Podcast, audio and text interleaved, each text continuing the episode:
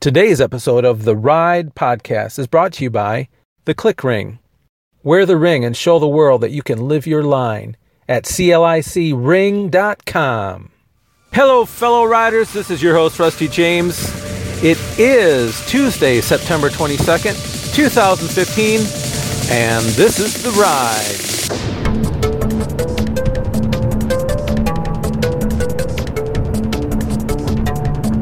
Hello, everyone. What a beautiful day in the neighborhood. It's a beautiful day in the neighborhood. A beautiful day for a neighbor. Won't you be mine? You got it. Call me the crooner. It's a great day. It's the day the Lord has made, and I'm ready to be happy in it even though my car is needing to go into the shop and I am limping on it right now as I go to work. Yesterday I found out that it looks like the oil was low, but there's something more sinister going on under the hood. So I took care of the oil thing, but still not running like it should, so I'm going to have to take this bad boy in I'm praying that my car makes it to work in good shape. Is it okay to pray for your vehicle? I'm going to pray for it. I can pray for healing on my vehicle. Recently, I came across a, a YouTube video where this pastor was talking about how prayer, I mean, healing, praying for healing, is no longer in effect. And I thought, well, that's kind of silly. Seeing how Jesus himself said the power that was within him is now in us, and greater things we would do than he even did. So if if I'm to agree with that particular pastor's opinion and his interpretation of scripture, because I'm sure he had plenty of time to think about it and come up with that opinion I'm not really sure why you would want to limit what God can do, but whatever, my opinion differs. I believe for healing. I've received healing, and it wasn't wishful thinking, it was healing. But you know, it's kind of silly to think about how someone would reject the fact that God can heal our physical bodies when there is an expectation that people can get saved because people getting saved, that's a healing that's even deeper. It's a spiritual rebirth, it's a new creation kind of healing. And in many ways, much more profound than just the healing of bodily tissue and chemicals in the body and getting healed from a cold or, or whatever. I don't know. Just something I think about. You know what I'm saying? I believe for healing. So I'm going to pray for my car so it can be healed. I don't know what the deal is with this thing, but I'm really having to be cautious with it. You can hear that? Can you hear that? Ugh.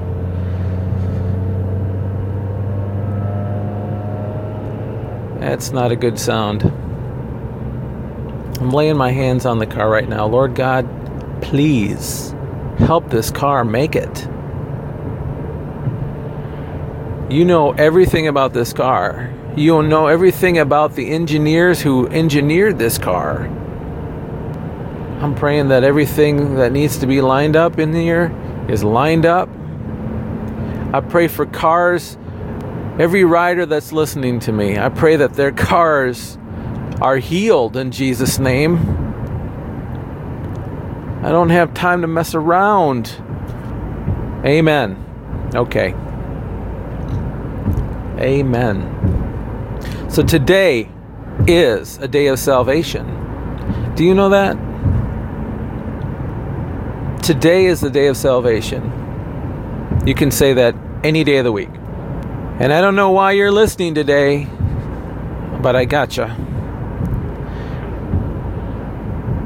If you've never heard, if you've never heard about this Jesus or had a hard time wanting to I don't know, turn turn your life over to this Jesus, I like to present a case for you today. And it's very simple. Very simple. And even if you have heard this before, listen, time is short on this planet. And we need to know that we know that we have a relationship to God through His Son Jesus. So here's the case. Once upon a time, humanity was in good shape. It was in a perfect relationship with God. That's how God wants it to be. That's how God created it to be. We had a relationship with God, and it was pure and holy. There was no shame, and everything was good. But do you know that? I don't know if you guys know this, but Satan was a worship leader in heaven at one point. And worship leaders, they kind of act in a priestly role in the sense that they affect the environment. You've heard me talk about the environment a lot. The environment you know the the the culture of the moment you're in the the cloud of what's going on. Priests would impact that. As worship leaders as worshipers as musicians they affect the environment. You know the priests would do the incense stuff and they would ensure that the the environment allowed for the lord to move well, Satan, as a worship leader in heaven, got full of himself, and God cast him down out of heaven. He took a third of the angels, fallen angels, and they are our enemy. So when I talk about the enemy, that's who the enemy is. People aren't the enemy. Bad situations aren't the enemy. Our enemy is a spiritual entity, if you will. And because of the fall of man, when Adam and Eve sinned in the garden, that brought sin into man. And because God cannot relate with sin, there therein lies a problem. And from time immortal, God knew that that would happen. And God knew that He would send His Son to be a sacrifice to cover the sin, to pay for the sin that was part of the humanity problem. So that's why Jesus came to the earth, not so that we could celebrate Christmas, although I don't have any problem with that. It's a great tradition. But the reason he came wasn't the manger story, it was the cross story. And Jesus showed us when he was on earth, he showed us in his relationship with the disciples and with the crowds and with his close friends a picture of God that we had never seen before. And so his ministry taught us things, and we've got the Word of God to show us that. And Jesus declared that He was God, He was the Son of God, He was fully man and fully God. He was tempted and was successful, successful in battling the enemy. And he went to the cross knowing that's what his plan was and that's what the will of God was. And even though he didn't, you know, he prayed that that cup would be taken from him, that he wouldn't have to do that. Nonetheless, he went ahead and did the will of the Father. And he died a physical death, but even more importantly, he died a spiritual death, which I've talked about in a podcast once before, but I want to reiterate. When Jesus went to the cross for you and me, the biggest thing that he did wasn't enduring pain and suffering of his physical body and the humiliation of a death on the cross. But when he died for our sins, he had a spiritual death. He actually endured what none of us will ever have to do if we accept what, he, what Jesus did. Because what he had to endure was a separation from God the Father. That's the spiritual death. You know, physical death, if we thought about it a lot, we might be worried about, you know, the pain of it. The, you know, many of us have seen people go through cancer, things like that, and it's not easily bearable. But the most tragic thing is the spiritual death part. And Jesus did that for us. But don't you know, He conquered death. He conquered the physical death because he rose again in bodily form, but he also conquered spiritual death. And he took the keys from our enemy that would have locked us up, would have trapped us and bound us up. And he did that for you. Why would he do that? Because you were created to know God and to know the promises of God and to know the person of God. You were created for that. I was created for that. And without that, it's like we're a car on a road to work with something wrong with the engine.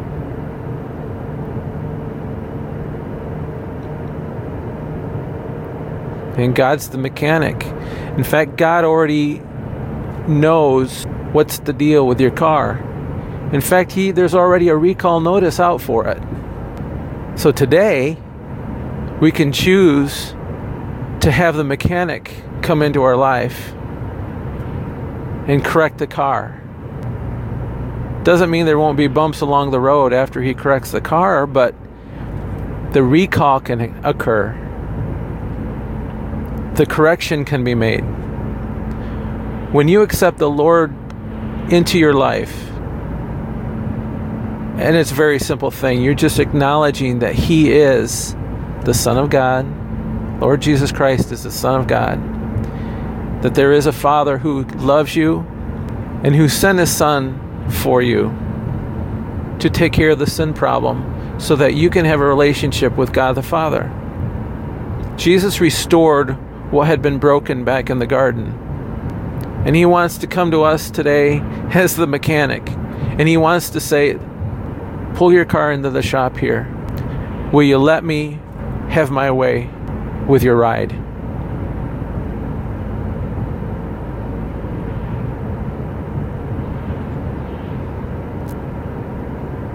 That's all it is. In Luke, it talks about how the Lord didn't come for the perfect people, for the religious, perfect people who look down their nose at others. No, he came for the prostitutes, the sinners, the tax collectors, the people who need a physician. So, no matter who you are, if you think you're one of these perfect people, or if you think that you're not one of the perfect people, perfect. You know why? Because you're not as perfect as you think, and you're not as bad as you think either. But without Jesus, all have sinned and we have come short of the glory of God. And God has an invitation for you today to grab a hold of the glory of God. The glory of God in your life. In this day we live in, being a Christian is not some glamour position, but it is a position of power. He gives us power to live our life. When we're resting in His power and His presence in our life, nothing's going to stop you. No enemy is going to stop you. Because as we grow and mature in Christ, we get to know what God's will is for our life. Kind of little by little. I'm still learning. Many of you are still learning what that is. But if you've had setbacks and you felt like my car is just not running on all the cylinders, well, today's the day. Today's the day of salvation. And you could have you could have accepted Christ into your heart many years ago. That's fine. We're going to pray a prayer in a minute. And I really want you to just look inside your life look inside your life kind of objectively as as objectively as you can and if if you know that you need God if you know that you need him whether you've accepted him in the past or not I want to encourage you to pray this with me okay here we go Lord God, I know that you're there and I know that you hear me right now. And I know that I am well aware and that you are well aware of my failures and where I've missed it. But I know that you have grace for me, and I know that you love me. And I know that you want me to succeed in life. I know that you created me to have a relationship with you. And I want to have that relationship with you unhindered. I want my ride to be powerful, to be effective. I want my life to make a difference. I want my relationships to my family and to my friends and to everyone that I interact with to be godly, to be full of power, to be the way you created me to be. Today I want that, Lord. And today I give up control, my control the control that I've had for so long that we both know has brought my ride into places that it shouldn't have been. Lord, I ask that you come into my life, that you change me from the inside out, and that you help renew my mind Renew my mind, Lord, so that I don't have to be reminded that you love me, but that I know that you do, even if I miss it at times.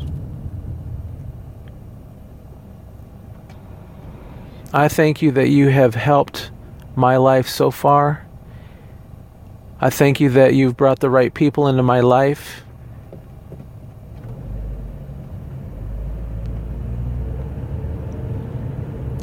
And I pray that the people that need you the most, that I can help them.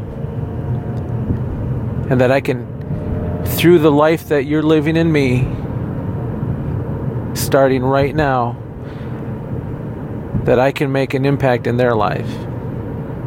So I thank you for your finished work you did on the cross when you purchased me, and now I am giving myself to you. I believe I'm in good hands, the mechanic's hands. And I look forward to the days ahead in this new ride of mine. Thank you for all you've done, Lord God, and all you're going to do. I am a new creature. I am a new creation today. Old things are passed away, and behold, all things have become new. Thank you, Lord God, and you are my friend. In Jesus' name, amen. That right there could be what you've been looking for. In fact, if you prayed that for the first time or even for the 50th time, I don't want it to seem like a minimal thing. That was a very powerful thing that you just did. And I applaud you for putting your life into His hands.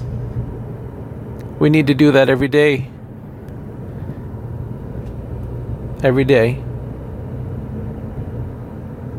So, the way that I will leave this podcast today is just as a reminder that if you if you do not have a place where you are meeting with other Christians, I I want to encourage you that it is important. You need to find a place where other believers gather so that you can have community, so you can have this iron sharpening iron situation. So it's not just you against the world, but it's you with a community living for God. So I want to encourage you to seek that out. And also, obviously, you know me, you need to stay in that word. You need to live peaceably with your neighbors. Pray for those who persecute you. And remember, your life is now a new creation. And I will see you on the flip.